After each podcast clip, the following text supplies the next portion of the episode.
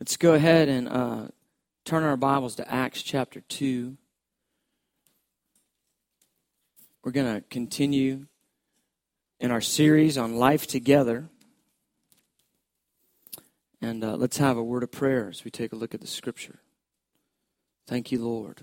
Lord, we love you. We thank you for your word. We thank you that your word is true, infallible source of light and truth.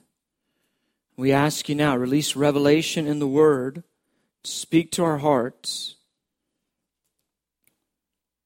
of the truths of Christian community. I know you're making of us a spiritual family at a level we, we haven't yet touched. And so I'm asking that you would, through revelation, you would compel our hearts as we understand you and your ways and your desires for your body I pray that our hearts would be compelled to shift even familiar patterns, even comfortable ways, to be more conformed to the image of your Son and to be a community that truly is built together as a dwelling place of God in the Spirit. So, Lord, we do. We love you. Come now, I pray. Release revelation. Let me speak as an oracle. I pray. Hold my hand as I release what you put on my heart, ask. In Jesus' name, everybody said amen. Amen. Okay. We are on, I think, part four of our series on life together, which is talking about what it means to develop Christian community.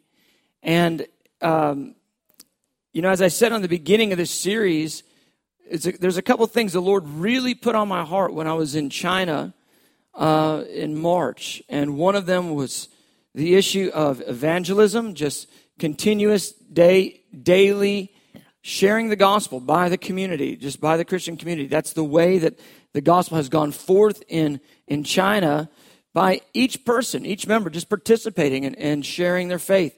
And so we did a series talking about the simplicity of the gospel. And then the other thing he really talked to me about was building community, building the community, the house of prayer, building our Sunday community, and, and what that really looks like. And so we've spent several weeks kind of laying foundational thoughts on what fellowship and Christian community looks like. And, and then also last week on uh, sort of the key vision of the house of prayer. We went through our, even our mission statement and just, just kind of trying to make sure we get everybody on the same page, which I think is helpful when you're talking about being in community, running together the same direction. We've got to actually kind of know where we're shooting for. Well, today I want to take Acts chapter 2, uh, verse 42 through 47, which is a major, it's a major text that people use when they're talking about what church life is supposed to look like and what Christian community is supposed to look like. And I really want to just touch two major thoughts out of it. And so let's just read through uh, Acts 2, 42 through 47. I'm going to read the NIV just because I liked how they, how they said it more clearly. Um, and then I'm gonna I want to zero in on a couple points. Okay, Acts 2, verse 42, it says, They devoted themselves to the apostles' teaching and to the to the fellowship, to the breaking of bread and to prayer. Everyone was filled with awe, and many wonders and miraculous signs were done by the apostles. All the believers were together and had everything in common selling their possessions and goods they gave to anyone as he had need. Every day they continued to meet together in the temple courts. They broke bread in their homes and ate together with glad and sincere hearts, praising God and enjoying the favor of all the people. And the Lord added to their number daily those who were being saved one of the things that I saw so clearly when I was in China was this sense among the believers of real fellowship, real participation with one another. Um, and, and as I began to ask questions and sort of go in, in a poke around and, and figure out why was there such a, a sense of, of commonality amongst the believers, uh, what I realized is this that much of what they shared uh, with one another was what they were used to, what they were raised with in their society. Now, I want to make real clear before I say anything along these lines I am not a proponent of communism. I love America. Amen. I love freedom. I am all for that.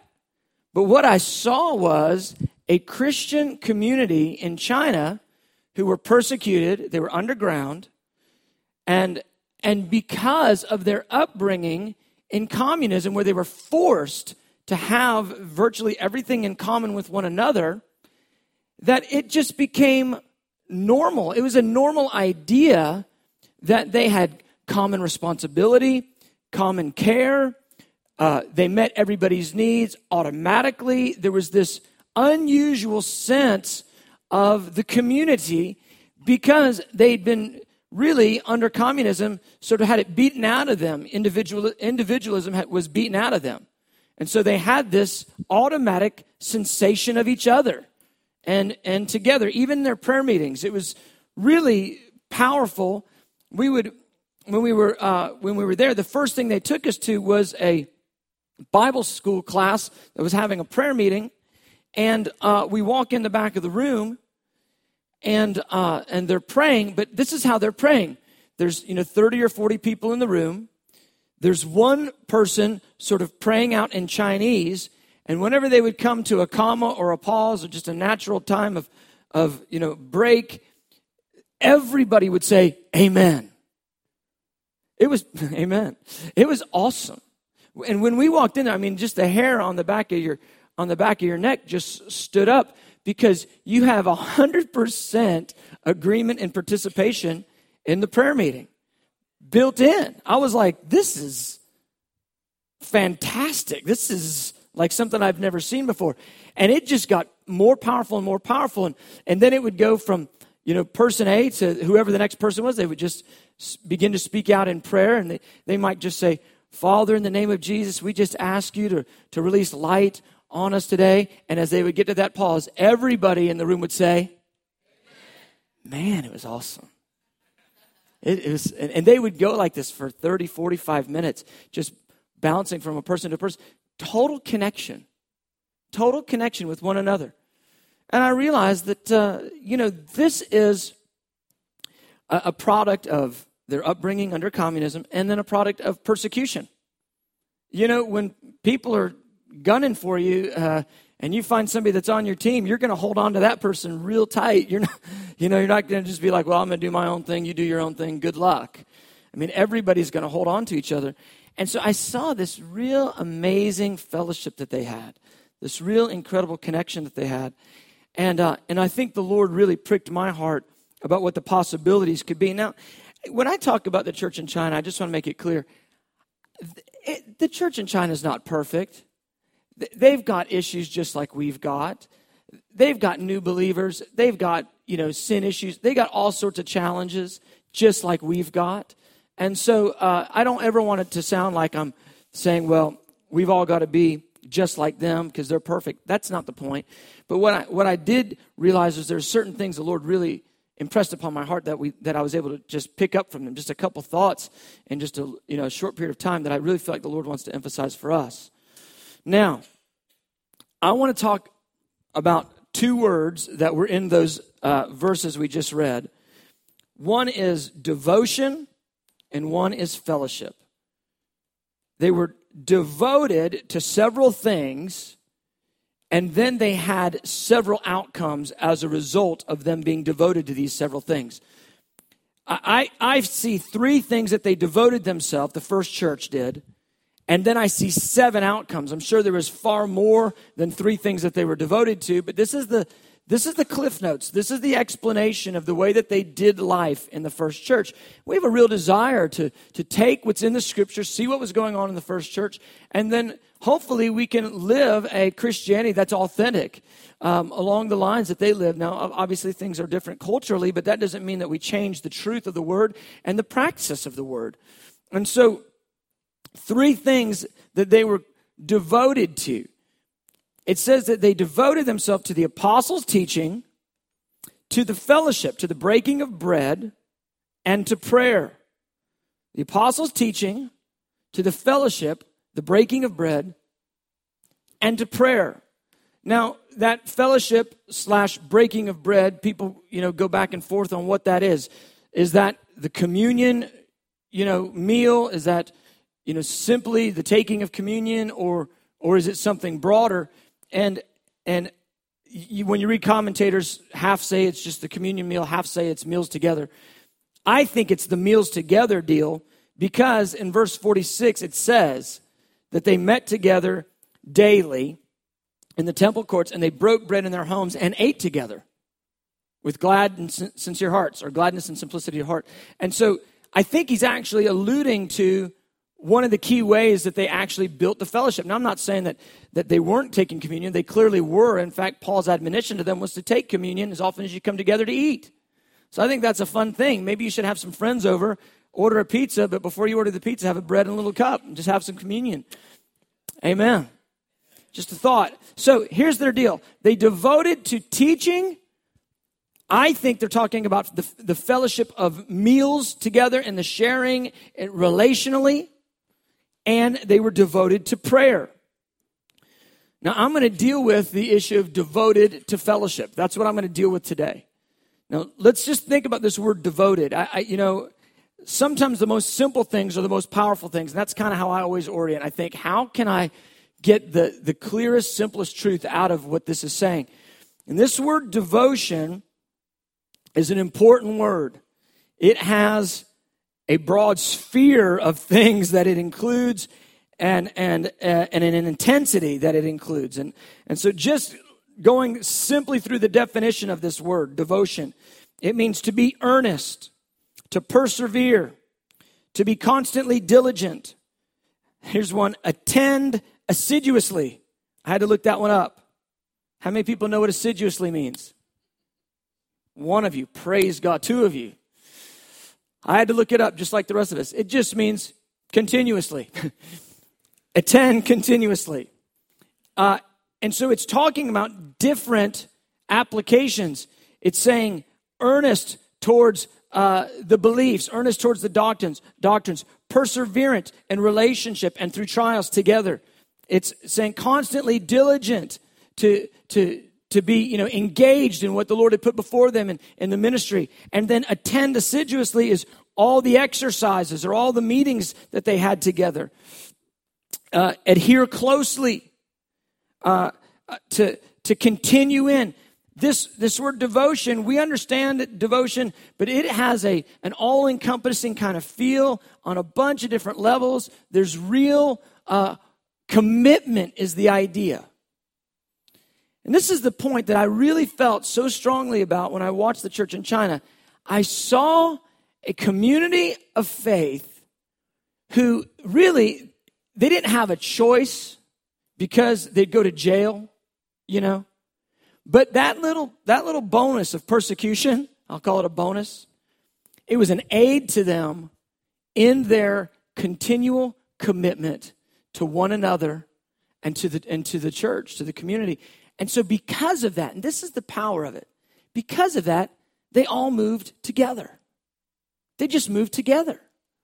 And so, when they when there was a, a, a you know a vision or there was something they were going to do ministerially or there was a prayer focus or or there was a need, it was just everybody does it. We just all go together.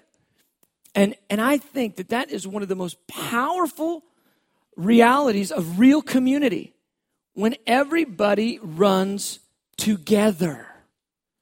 When everybody runs together. There's just something about having your arms locked with one another in this continual devotion, and you're all taking the same ground. You're all moving the same direction. You're all, you know, fighting the same fights, and you're moving together.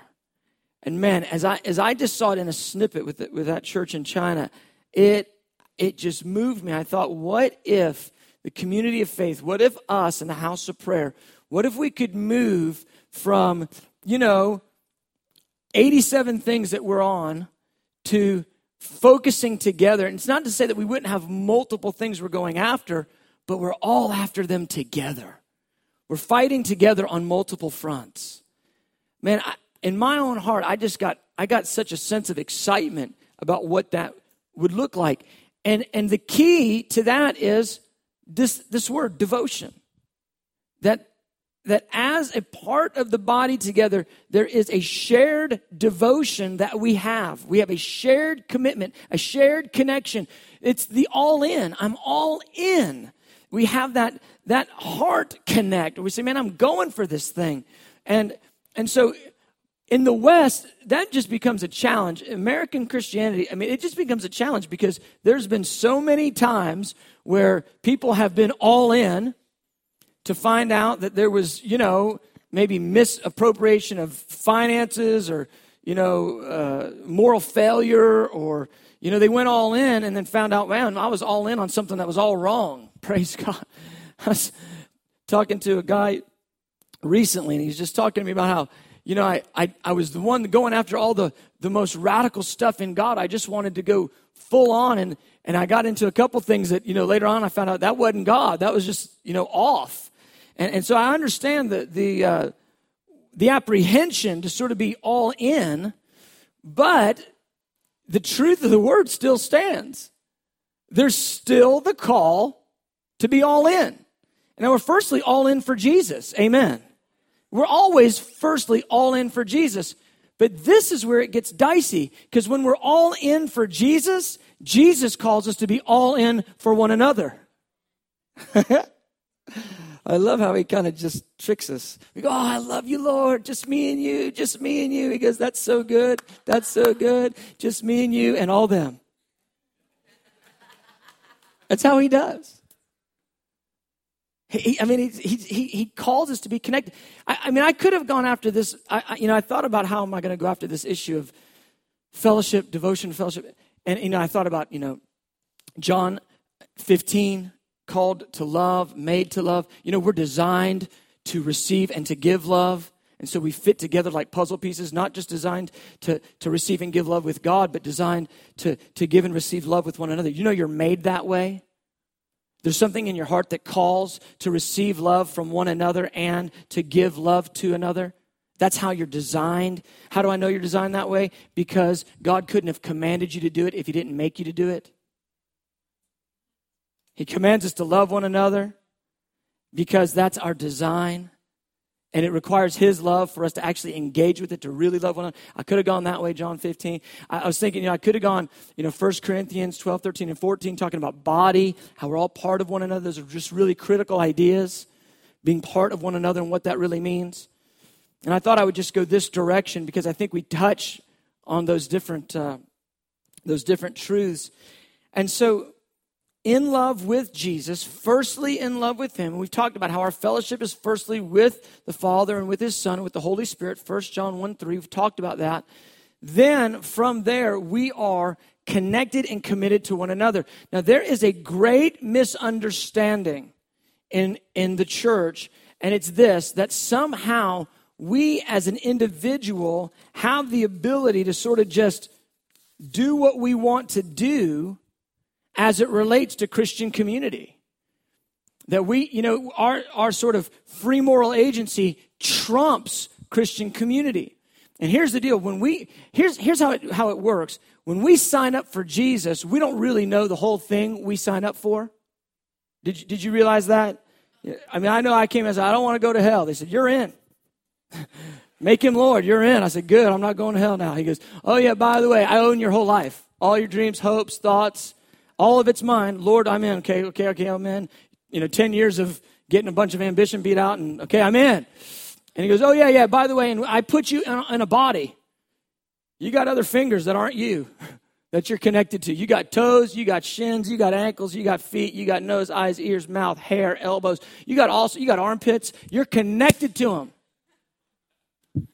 Or as my son says, near knee knee pits. You, you got them all and you're connected, you're part of that group. I, but I just wanted not to go to hell and just me and you, Jesus. He goes, It is me and you. And the knee pits and the armpits and the ears, the nose, all of it. And so people misunderstand this.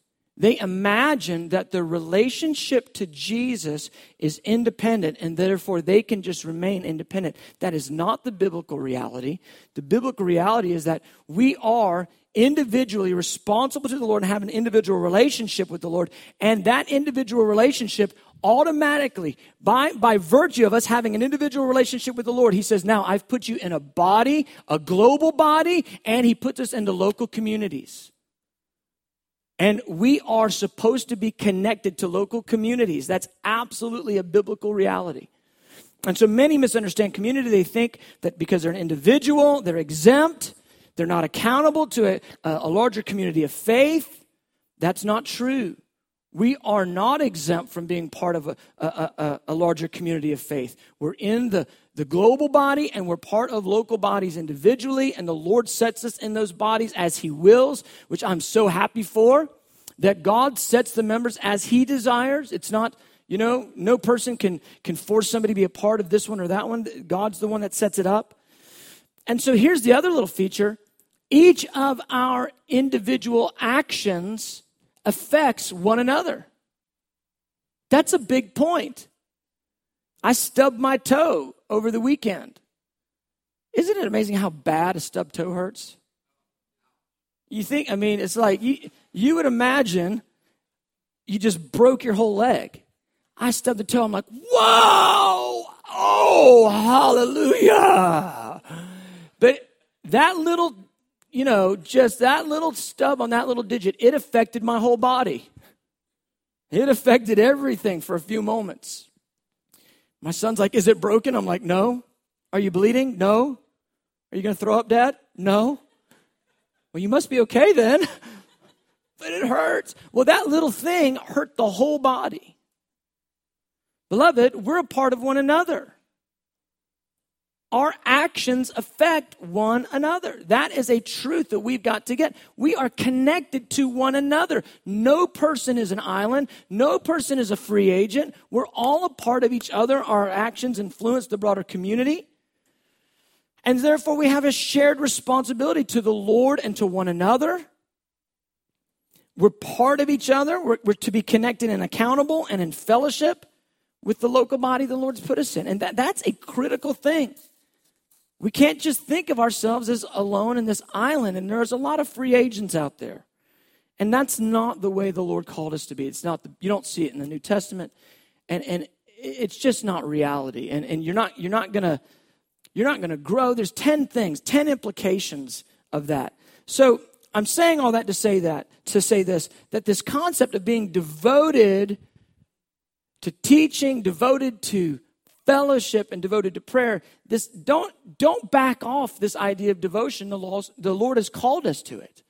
The lord has called us to being devoted being connected being committed being all in. And so that's what's filling my heart. I go what if the community of the house of prayer were all in all in on the mission all in on fellowship in the body all in on sharing the gospel all in on on serving all in on, on seeing houses of prayer and forerunners launch the nation? What if we were all in on all the things the Lord puts us together? Not that you can do everything, but heart wise, prayer wise, connected, devoted to what the Lord's put before us. Man, there's power in that. There's real power in that. And so that's the idea of devoted. Three devotions the apostles' teaching, fellowship, and prayer. They were devoted to those three things. I think there's probably more. Obviously, they're devoted to Jesus above all that. But there's seven outcomes. Seven outcomes that the scripture identifies. Think about this. And I just want you to think about these outcomes and think about the church that you want to like be a part of because I'm reading this going, that's the church I want to go to. The seven outcomes of them being devoted. Number 1, it says that they were uh, in awe. Everyone was filled with awe. Holy awe filled the community. That's the number one. Holy awe filled the community. Man, I, I want to be in that place where, man, everybody is sensing the nearness of God. I mean, just the presence of God just hovering. Every heart is going, oh, this is serious. Oh, this is awesome. Man, God is cool. I mean, just the, the whoa on everybody's heart. Holy awe fills the community. Secondly, many signs and wonders were done. Amen. I'm, I'm ready to see God do the greater works. I have a friend and she's battling cancer, and I've prayed for her multiple times, and she's surrounded with believers that love her. And she, I just don't think she's supposed to go be with Jesus yet. And she doesn't either. She feels like there's more in her. I want to see it where the, the awe fills the community of faith and the power of God is on display continuously. Many signs and wonders till cancer, till all sorts of diseases cannot stand in the midst of God's people. Amen. Holy awe, signs and wonders. And then it says they had all things in common. People were selling their stuff to pay for other people's needs. Now that's just, come on. That's just awesome. That's way beyond what we, what we tend to think of as, you know, giving. The guy is selling his own thing to pay for the other guy his bills. Wow. Wow. So the third thing is the needs of the community are totally taken care of. Fourth thing, they're continuously meeting together daily, house to house, and in the temple. They're always connecting. A continuous, uh, ongoing reality of fellowship and connection. Fifth thing, everybody's filled with gladness.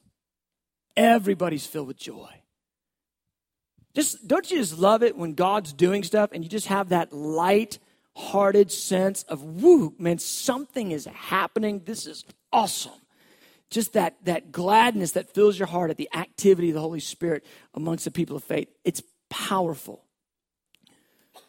Next, they had incredible favor.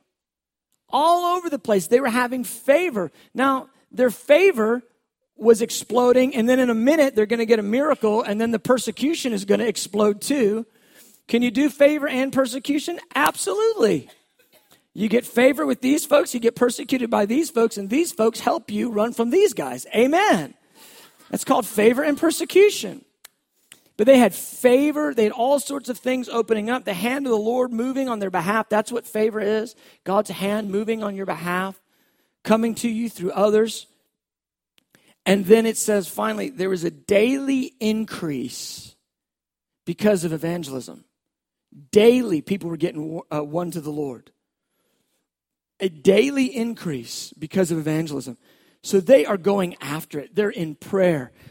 They're sharing the gospel. They got signs and wonders. They got fellowship. They got doctrine. They got all sorts of things going on together. And these outcomes are, are powerful. It's causing life to happen in the church. All right, so let's focus now then on this issue of fellowship. They're devoted to teaching, fellowship, and prayer. Let's look at this word fellowship. Now, I'll just say this. When I began to study this word fellowship, and some of you have done studies on it and you know what it means, and I've done studies on it too. Uh, but when I when I really when I really looked at what this thing is talking about, I realized that most of the time what we call fellowship really isn't fellowship. Um, in fact, fellowship is far deeper than simply eating pizza together and watching a movie. Amen. In fact, I think that probably most believers haven't really engaged in the depths of what fellowship actually is. And I, I, just, I mean, I say that about myself as well. But after looking at what this is talking about and actually understanding this word and the way it applies throughout the scripture, I go, yeah, I don't think most of us know really what this is. We tend to think that fellowship is the, is the, it's the pizza gathering, it's the potluck. And I'm not going to rule those out. I'm not going to say that those have nothing to do with fellowship. Clearly they do. You're supposed to eat together. But I think the eating together is the foundational thought that brings so many of these other things out and and and so many of these other uh, depths of connection out so let's let's look at this let's think about this word fellowship it's from a greek word you're probably familiar with it koinonia koinonia Koinonia means partnership and participation. Simply that. Partnership and, and participation. Koinonia comes from koinonios, which is partners. In, in Luke 5, when Jesus tells them, you know, after they've been fishing all night and says, hey, cast your nets on the other side of the boat for a catch. They go, well, Lord, we've been doing, we've kind of been fishing all night. We kind of haven't caught anything yet. He goes, just come on. They go, okay, at your word, we'll do it. So they throw it over, and the nets begin to break because there's such a huge catch of fish. It says that they called to, to their partners, the other disciples, and that word is the, the koinoninos, or whatever it is, koinonios, the, the partners. And that's where this word gets, gets its idea. It's this partnership together, this commitment together, this participation together. It's far deeper than just, you know, having a meal or going to the potluck. I think having a meal and going to the potluck is part of it. I think that's a foundational idea. I think the reason why it's emphasized in Acts 2 is because that's one of the seedbeds from which their fellowship was growing. The fact that they would hang out with one another and, and have meals together because in the in the society of the New Testament, sharing a meal together was far more than just eating a burger. It was sharing life. It was actually sharing of one another. It was way, way deeper. You know, it wasn't just, you know, let's watch a movie or watch the game it could you could do that but i just my point becomes that would be the shallowest level. That would be the introduction. That would be the and that's where you got you got to start somewhere. You got to start in an introductory level with anybody as you get to know people. But this word koinonia it has five different areas of implication. Five different areas. And when you're truly in fellowship with somebody it's touching all these areas. It's the social or relational component where you're connecting relationally and socially. It has an occupational connect where you're doing uh, things together, working on things together. It has a financial connect. And several different times in the New Testament, koinonia shows up where it says they partnered in the gospel. They, they partnered. It has this this continuous giving, and that's why you see it in Acts 2. They actually sold their stuff and gave it. That was part of their fellowship, they're part of their connection. It has a, a communicational component. Unless you think I make it, made up that word communicational, it's a real word. I'll have you know. But it means they talked, they shared their hearts, they communicated. There was a dialogue. In fact, sometimes koinonia in the New Testament is, is simply translated our communication with you, our fellowship, our koinonia, our communication with you. And then, fifthly, it has a spiritual component. Probably that should be first, but that's what it's built on. And that's what John says in First John. Our fellowship is firstly with the Father and His Son, and so we have fellowship with one another. But real fellowship, my point becomes real fellowship pervades all these areas. If we want, again, I see, I, I am kind of saying the same thought over, but I, I, I really mean it. If we want real community, let's go for the real thing Let's not build sort of our version of it and say we're in community and it doesn't even have the biblical boundary, the biblical foundation to it. If we're going to go after community, let's go after the real stuff and let's do the real thing. And so my heart always comes up to that and I go, man, do we really want this? Do we really want that partnership, that connection with one another, that deep relational, communicational, occupational. They all got all spiritual, social, financial, you know, that real thing. That's intense, beloved. That, that's far bigger than a potluck meal. You guys feeling me? I mean, it's it's this is bigger. I was sharing this with with uh, one of our one of our staff before I, before I came out, and and they just said, Yeah, I'm not sure if I really want that. just honest. I don't know if I've ever wanted that. And maybe there's just a couple people. And I, and I think that's probably just the reality of where most of us land. because we're used to our, our own environments, we're used to our own safeties. Amen. We're, we're used to our own preferences. M- most of us, uh, we battle with shame and, and we, we put on a really cool Christian face in front of everybody. Praise God, hallelujah, amen. How you doing, brother? Amen, glory to God, amen, hallelujah. That's good. Glad you're doing so well. We do that amongst one another. You know, we hide we're not willing to, to open up, to be real, to, to you know, express the true status of our hearts. And, uh, and, and so we hide in shame a lot of times. And, and, and, and, and to be quite honest, I think sometimes we're just selfish. We just, you know, just want to hang out with me and the two people I really like, and I don't have to deal with all those other people. They're mostly weird, you know. I mean, just this is how you know you would never say that. I've just said it for you, so blame me. But uh, to do this thing, it takes devotion. No wonder he said they're devoted to it. Because it didn't happen flippantly, it didn't happen automatically. In their case, it was really helpful that they were the only ones on the planet that believed in Jesus. They were getting kicked out of the synagogue left and right. That was an aid. You know, you get kicked out of the synagogue, it just doesn't mean you just don't go to church anymore. It means you don't do family anymore, you don't do business anymore, you don't do church anymore, you don't do anything anymore. Why do you think they had to sell the stuff to pay for the other guy's bill? Because he got fired. Because he now believed in that false prophet. Do you see what I'm saying? They were experiencing an unusual context that was aiding their koinonia. Beloved, as much as we don't want persecution, it will help us in fellowship. It will be a gift to the Western church for fellowship. It will help us. Right now, we're you know, we're solitary, we're isolated, we're comfortable. You go, brother, we've been in recession. We're very comfortable. We're still comfortable, I promise. We're really insulated. We don't have to come out of our closets. You know, we don't have to come out of our shell.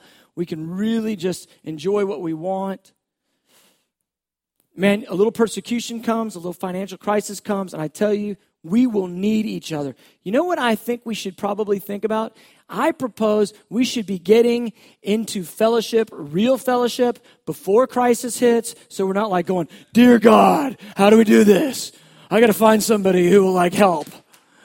You know, like let's get there on the front end so we're not running around like chickens with our heads cut off when we're forced to.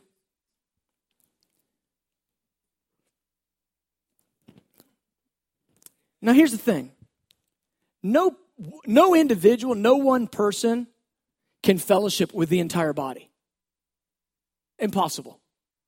If it's if, if we're saying I'm talking about the deepest level, if the deepest level of fellowship is those five levels, those five things social, communicational, occupational, financial, spiritual. If, if that equals the re, like the full on highest level, no individual can do that with every single person. It's impossible. You don't have enough time. Neither do I. Here's, but here's what you do you have the ability to go there with your sphere. The word would be oikos, the, uh, the group that you're connecting to and your sphere will overlap with other spheres, and other spheres will overlap with other spheres. And so, what you end up with is a well connected community that operates in a bunch of different spheres, and everybody is willing to, to go there in fellowship. Then this thing will, uh, it will uh, permeate an entire Christian community. It doesn't matter how big it is, it could be a million people it could be a million people. And so when we have the, the commitment to fellowship and the commitment to a common vision, when we're devoted to these things, then, then this thing can happen throughout the body. The critical issue is willingness. Are we willing to go there? Are we willing to go there? And so uh, I'm just kind of working on this idea of fellowship. Uh, it carries this idea of connection, responsibility, now, here's the thing nobody can force someone else to be connected and responsible. I think we kind of get weird and felt, you know, you hear these ideas of devotion and connection, and, and then we can get weird with it. We can say, everybody has to do this. We become the spiritual police of, of whether or not people are fellowshipping right and just gets odd. You can't force anybody to do this stuff. In fact, I've been in those environments where we go, man, everybody's going to be in a group. Find the people you're like, get in those groups. And everybody's like, we're doing it, man. We're going to we're going to all fellowship. We show up in the group, everybody looks at each other. I'm here, ready to fellowship. And internally, you're thinking, I ain't saying nothing. I showed up. I get my chip. You know, I showed up. I've done my duty. We can't have it that way. But from, from, the, from the house of prayer, from our standpoint, we go, man, we've got to try to facilitate something. Because we've done it this way in the past. We said, okay, everybody fellowship. Just have people over for meals. Just do it. and what happens is everybody goes, man, nobody's fellowshipping here. So it doesn't work that way. You know, five years later, they go, man, nobody's fellowshipping. I go, gosh, I have people over a lot. They go, not me. And it, and it just, it doesn't end up going through. You know what I'm saying? So what we've got to be able to do is facilitate something to hopefully be able to aid this. And I've tried different things. Guys, I'll just be honest, we've tried a bunch of different things. Cell groups without the cells. That was my idea. That didn't work. We, have tried all sorts of things community groups, family groups, children Armageddon groups. you know, all the families come together. There's 10 adults and 30 children. Looks like the, you know, the bowls of wrath being poured out right there in the living room. It's just explosive. We tried all this stuff. Prayer room groups. We, we, we, we've, we've got seven. If you want to start small group ministry somewhere, I've got about 17 names you could use because we've named it all sorts of different things with a new flavor to try to get people to come to them. Fellowship groups, life groups, all these things. Well, you got to be able to facilitate it some way. Somebody goes, Don't do groups. We're going to do groups. We're doing groups. Everybody just say it. We're doing groups. We're going to do some groups. We got to try to do groups. I know. I know. Groups can be a bummer. They can be, I know, I know, they can be bad. But you know what? Groups can be awesome too. They can be awesome. And they can be awesome if we'll, can, if we'll do it. If we'll do it. If we all show up to the group and go, I'm here to fellowship. And internally you're going, I'm not saying jack. These people are weird. I'm not doing it. That's not going to work. Or if the leader's going, you know, how many times have I talked to a, a, a group leader and they're like, man, I'm trying to have my group, but nobody wants to come. And then, you know, so often the leader, you have to like take the leader through inner healing, like break rejection off of them. You start, you know, you're like, hey, you know, Jesus, everybody turned on Jesus too. It's not about you, I promise. Come on. My point becomes, guys, if we're going to go there, we got to go there. If we're going to go there, we have to go there. And so the, the easiest way I know to facilitate it is to create groups of some sort where people connect. Now here's my here's my my mind on it. I, I don't care what group anybody goes to. I just want people to go to a group. And I want them to have relationship and fellowship. And I want there to be a care component. And I, and I want there to be a spiritual component. And I want there to be a food component. Amen. we got to have that. Biblically. Biblically speaking, there's got to be a food component. Praise God. Thank God for that. So we've got to we've got to be able to work this out. Now, I know that groups aren't the, the end all be all. We've done a bunch of different kinds of groups, and a lot of times they've just, you know, gone good for a second and then they didn't go so good, and some of them flourished and some of them didn't. We want to help it. We want to give leadership to it. Um, we want to we want to breathe on it and give life to it, and that's going to create some work for us. But I, from a leadership tip, but I'm okay with that. I really want that.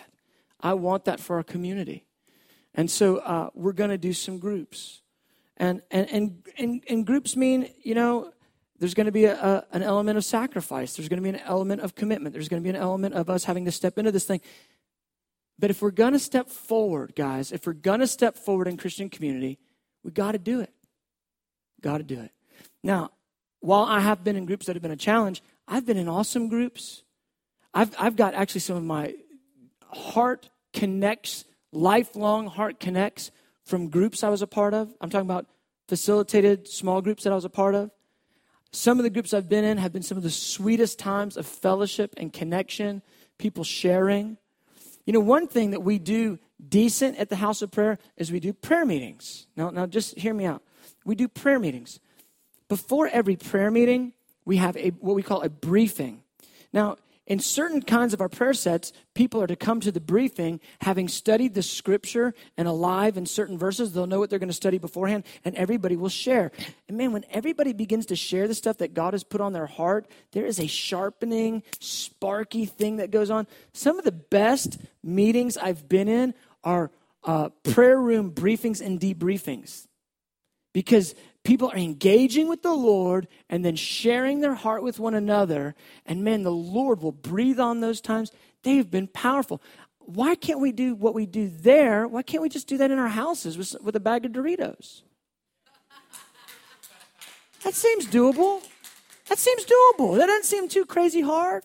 It seems doable. And so that's, that's what we're shooting for. I'm going to give you a few other verses and then we'll wrap up. And, and as we wrap up, I'm going to, I'm going to pass out a card. We're going to pass out a card. And, and we're going to ask anybody that wants to connect to fill out a card. And I'm going to pass these cards out for the next three, four weeks. And we're going to gather the cards and we're going to be in communication with you. Now, uh, Jeremiah and Amantha Hill, they were so awesome, and they, they headed up uh, IHOP community for two years. And all at once, they had a baby, got a promotion, and got transferred and moved like in uh, a week. So beautiful friends, we love them, and they are gone with a raise. Hallelujah. So we have to have some leadership. Well, here's what happened. Chan and Teresa Pridgeon are sitting right here. Just wave, just give the Miss America. I've known these guys since they were in high school, and they have done all sorts of leadership, all sorts of groups, and have a heart for fellowship and connection and and and, and true, you know, this true koinonia in the house of prayer. And so they've willingly, I only beat them up a little bit, willingly gone ahead and said that they would lead the, the house of prayer, lead the small groups. And, and that's going to be a major, major service to us. And so we're going to fill out a card in a moment. And if you want to get connected to a group, th- that the card's going to end up going to them. And then uh, we were go- we're going to get this thing facilitated. It's going to take us a minute. It's going to take us a minute. It's going to take us a little time to get the leadership in place. We've got several of you we've already talked to. We've got some groups going. We've got to kind of merge all these things together. It's a little work. We are committed to following up on this thing and making this thing work. Now, it's going to take some of you guys who have the ability to lead groups. Amen. it's going to take some of you guys who have the ability to lead groups. Yeah, to help. To help. So we need leaders, we need hosts. Maybe you don't want to lead a group, but you want to host one, put in your house. We won't do Children Armageddon at your house, I promise. You want to participate? We need, we need participants, we need leadership, we need all sorts of stuff. And that's how we're going to pass out these cards. Let me give you a few more verses and we'll end. They're going to come up on your screen. I just want to read them to you. This was revelation to me. The word fellowship, this koinonia we're talking about, is the word we use for communion. 1 Corinthians 10 16, there it is. Uh, the cup of blessing which we bless, it's a sharing, a communion in the blood of Christ. Is it's supposed to say is not. Is not the cup of blessing which we bless a sharing, a communion in the blood of Christ. That, that word's koinonia, that sharing, that communion. That's, that's the word, koinonia. God wants to release koinonia here. So we're sharing in communion with Jesus, sharing in communion with one another, really connecting. Now, this thing is so deep, you can't actually do koinonia with unbelievers. The scripture actually says that. You can have friendship in terms of being a friend to unbelievers, but you can't have fellowship with unbelievers because our fellowship is firstly with Jesus. And, and 2 Corinthians 6 is really clear on that. It says, Don't be bound together with unbelievers. For what partnership have righteousness and lawlessness? Or what fellowship? That's the word, koinonia. Has light with darkness. So this thing is so much deeper, it doesn't even cross the spiritual line. Do you see what I'm saying? That doesn't mean that we're not friendly, godly, blessing, unsaved people, but to do fellowship, to do koinonia, it's actually got to be in the body. That's intense. That takes it to another level. Hebrews 13 fellowship is a sacrifice, guys. To do fellowship, it's a sacrifice. Here it is Hebrews 13, verse 6. Do not neglect doing good and sharing. That sharing is koinonia. Do not neglect doing good and koinonia for which such sacrifices God is pleased. I know, I know. It can be a sacrifice. It will make God happy. We're going there. If you're wondering where we're going, we're going there. We're going to do this. Just like we're doing evangelism, we're going to do community. We're doing it. We're going to love each other if it kills us. It's not going to kill us, though. It's, going to, it's actually going to produce the life of God in us. Amen. Amen. We've really, we've got to get out of this thing where IHOP is a great place to come if you don't want to be committed. We've got to get out of that. I, I, you know, that somebody said, I go, we haven't done community very well at IHOP. And the person said to me, oh, no, no, IHOP's a great place to come if you don't want to be committed. That's, our, that's our problem. that's our problem. We need to not be that place anymore.